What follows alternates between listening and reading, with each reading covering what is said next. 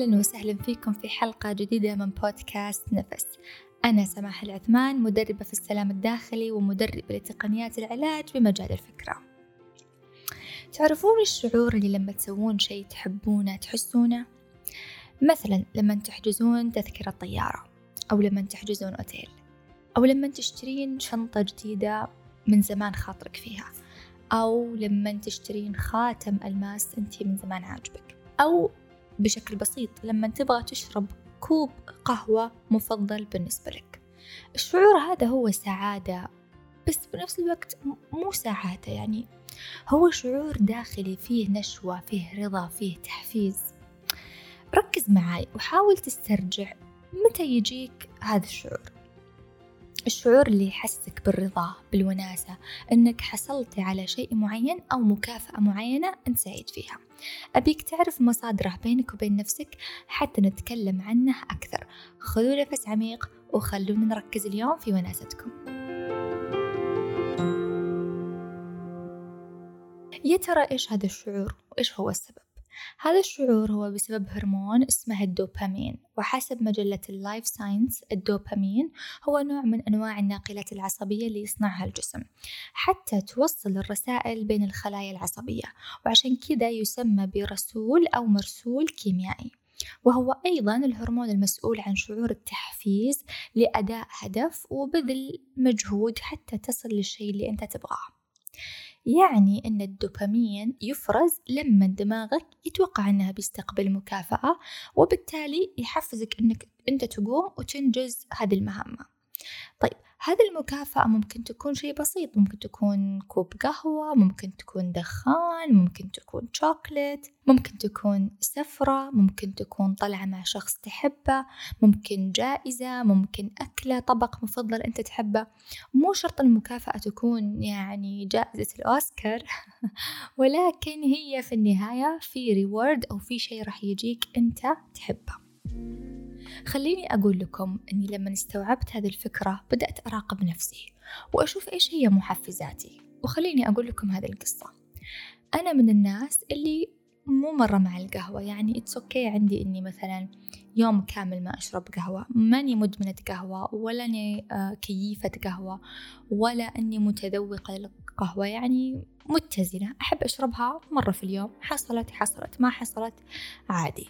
لكن فقرة أني أنا أروح أمر drive-through أو آه، قهوة وأشتري منها وأمشي بسيارتي هذا بالنسبة لي جزء ممتع. وأنا بصراحة ما كنت مستوعبة هذا الموضوع. إلين مرة من المرات جاني كذا فكرة أنه يلا سماح روحي جيبي لك قهوة. أنت تحبين. فلما سألت نفسي هل أنت فعلا مشتهية قهوة؟ يعني ما كان عندي شهوة أني أنا أقوم وأشرب قهوة. طب ليش أنا أبي أروح؟ ليش هذه الفكرة قاعدة تجيني إذا ما في شعور بالجوع أو بالرغبة بشرب بشرب القهوة؟ اكتشفت أن أنا مش مدمنة قهوة إنما شعور أو البروسيس أني أنا أروح أشتري قهوة بسيارتي وأمر وأطلب وأنتظر وأدفع هذا بحد ذاته يرفع الدوبامين عندي ويعطيني شعور بالسعادة. فبالتالي اكتشفت أن هذا السلوك يسبب لي سعادة بس أحيانا أنا ما أحتاج إني أنا أسويه. أوكي القهوة تعتبر مثال عادي ويعني آه ماني من الأشخاص المدمنين عليها ولكن بعد ما له داعي إني أنا كل شوي أروح وأشتري وممكن ما أشرب هذه القهوة أو ممكن أدفع كل يوم مبلغ معين بس عشان أحصل على هذا الشعور. وقيسوا على هذا المثال. يعني مثلا في ناس الدخان يرفع دوبامينها وهنا يكون الموضوع مختلف. لأن سلوكك يضر بصحتك. في ناس الأكل يرفع الدوبامين عندهم وهذا كمان ممكن يصير مصدر من مصادر السعادة بالنسبة لك. وهنا لازم تنتبه أنه ممكن يزيد وزنك وأنت مو بعارف. طيب ممكن بينك وبين نفسك تقولي طيب أنا ما أحس إني أنا مدمن على شيء معين يعني مو شرط تكون مدمن لكن عندك حافز عالي للقيام بهذا الشيء. مثلا أنك تفتح تيك توك آخر الليل وتغطس فيه ساعات بدون ما تدري أو تبدأ تقلب في الإنستغرام أو في على منصات التواصل الاجتماعية وتقضي وقت طويل على الجوال أو تشوف أفلام أو تشوف مسلسلات أو تاكل شوكلت. كل هذه الأشياء ترفع عندك الدوبامين عشان كذا أنت تتحمس إنك كل يوم تسويها. طب خليني أفاجئكم بنوع جديد من الإدمانات. واللي تتكرر علي كثير مع عملائي في الاستشارات الخاصة. دوبامين العمل. شلون؟ إن الشخص يستمتع في عمله ويزيد حافزه لدرجة إنه يصير workaholic أو مدمن عمل سواء كان عمله الخاص أو وظيفة. أوكي هذا يعتبر محفز جيد لأنه في النهاية هو حيشتغل وحينجز ولكن ماذا لو تطور الموضوع وصار مرهق للشخص؟ يعني يصير ليل نهار شغله شاغل شغل شغل شغل. ما في مناسبات اجتماعية ما في طلعات كله شغل في شغل. ومش مغصوب أو مثلا عنده إداري لازم تسوي كذا. لا لا لا. هو من نفسه هو بإرادته يشتغل. خلوني أشارككم قصة لإحدى العميلات عندي. هي موظفة ورائدة أعمال وعندها كذا مشروع يعني تشتغل عليهم. المهم إنها منغمسة جدا في عملها لدرجة حتى الوقت اللي المفروض ترتاح فيه لما تكون مريضة مريضة جسديا تقوم تشتغل فيه وتفكر فيه بالشغل. عملت معها تمرين مصفوفة القيم حتى نعرف إيش الأولويات عندها وعلى أساسها نتكلم أكثر في جلسات الكوتشنج المهم لقينا أن الشغل عندها رقم واحد. الشغل بعدين الأهل الشغل بعدين الصداقة الشغل بعدين الراحة الشغل بعدين أي شيء في الدنيا. أول شيء لازم يكون عندها الشغل. وفي هالحالة الدوبامين يرتفع عندها بشكل عالي جدا لما تنجز وتشتغل. ولكن إيش؟ صار في عدم اتزان في الموضوع. اللي أبي أوصله لك من خلال هذه الحلقة أنك تكون ذكي في التعامل مع دوبامينك. يعني مثلا سخر دوبامينك في أنك تفكر في مصادر دخل جديدة.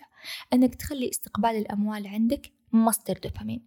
فبالتالي تتحفز أكثر للبحث للعمل آه، تشتغل أكثر إذا عندك business تبدأ تركز على مثلا ال marketing كيف ممكن أدرس marketing عشان أسوق لمنتجاتي بدل ما أنه يكون شغلي شغل بس زيادة ال followers مثلا إذا أنت عندك شركة أو مؤسسة تبدأ تحفز نفسك إنك أنت تطور هذا المشروع عشان يزيد مصدر دخلك من خلاله ويكبر الشغل اللي أنت قاعد تشتغل عليه.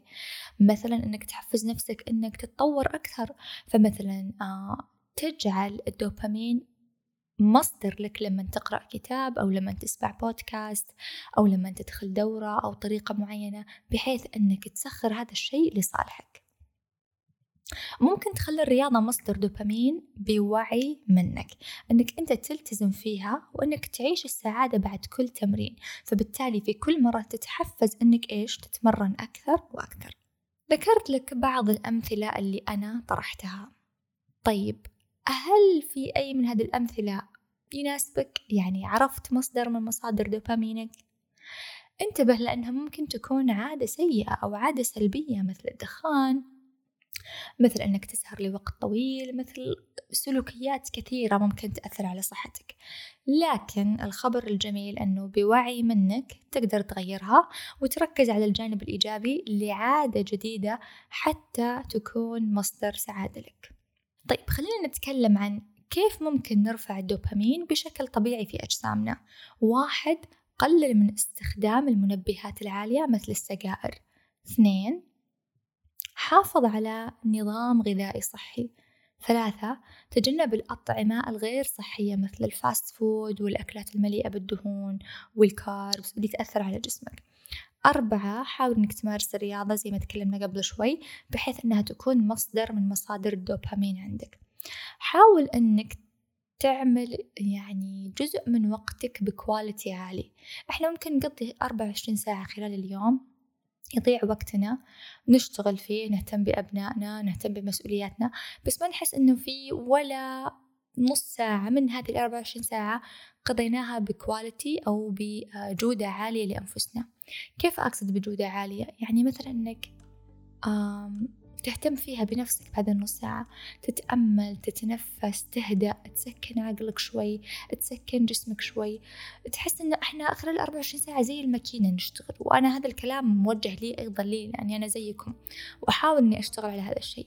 فحاول إنك تخصص لك جزء من يومك بس كذا يكون حق الكواليتي إنك تتنفس أو تسترخي فيه. حاول إنك تمارس هواية جديدة بحيث إنك تكتشف مصادر جديدة للدوبامين.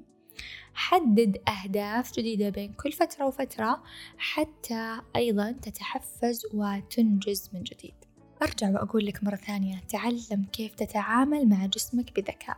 أنت الآن عرفت مصادر إدمانك أو دوبامينك من خلال الأمثلة اللي ذكرتهم. سخرهم لصالحك ولتخليص أمورك وتحقيق أهدافك. أبغاكم تشاركوني على الإنستغرام بعد ما تنزل هذه الحلقة مصادر الدوبامين عندكم. راح أحط post اللي هو فيه آه مقطع صغير من الحلقة وتحت هذا البوست أبغاكم تشاركوني إيش مصادر الدوبامين اللي اكتشفتوها. خلونا نشوف آه مصادرنا الغريبة ونستكشف بعض ونساعد بعض. إذا أعجبتك الحلقة لا تنسى أنك تشاركها مع أشخاص تحبهم وأيضا لا تنسى أنك تشاركها على منصات التواصل الخاصة فيك حتى تساهم في نشر هذا البودكاست وأنا راح أرجع أعيد نشرها. وفي الختام خلونا نسأل الله أنه يعلمنا نتواصل مع أجسامنا وهرموناتنا ومشاعرنا وأحاسيسنا بكل سهولة. بحيث نقدر نتعامل مع أنفسنا بلطف ومع مشاعرنا بلطف. ألقاكم في الحلقة القادمة. في أمان الله.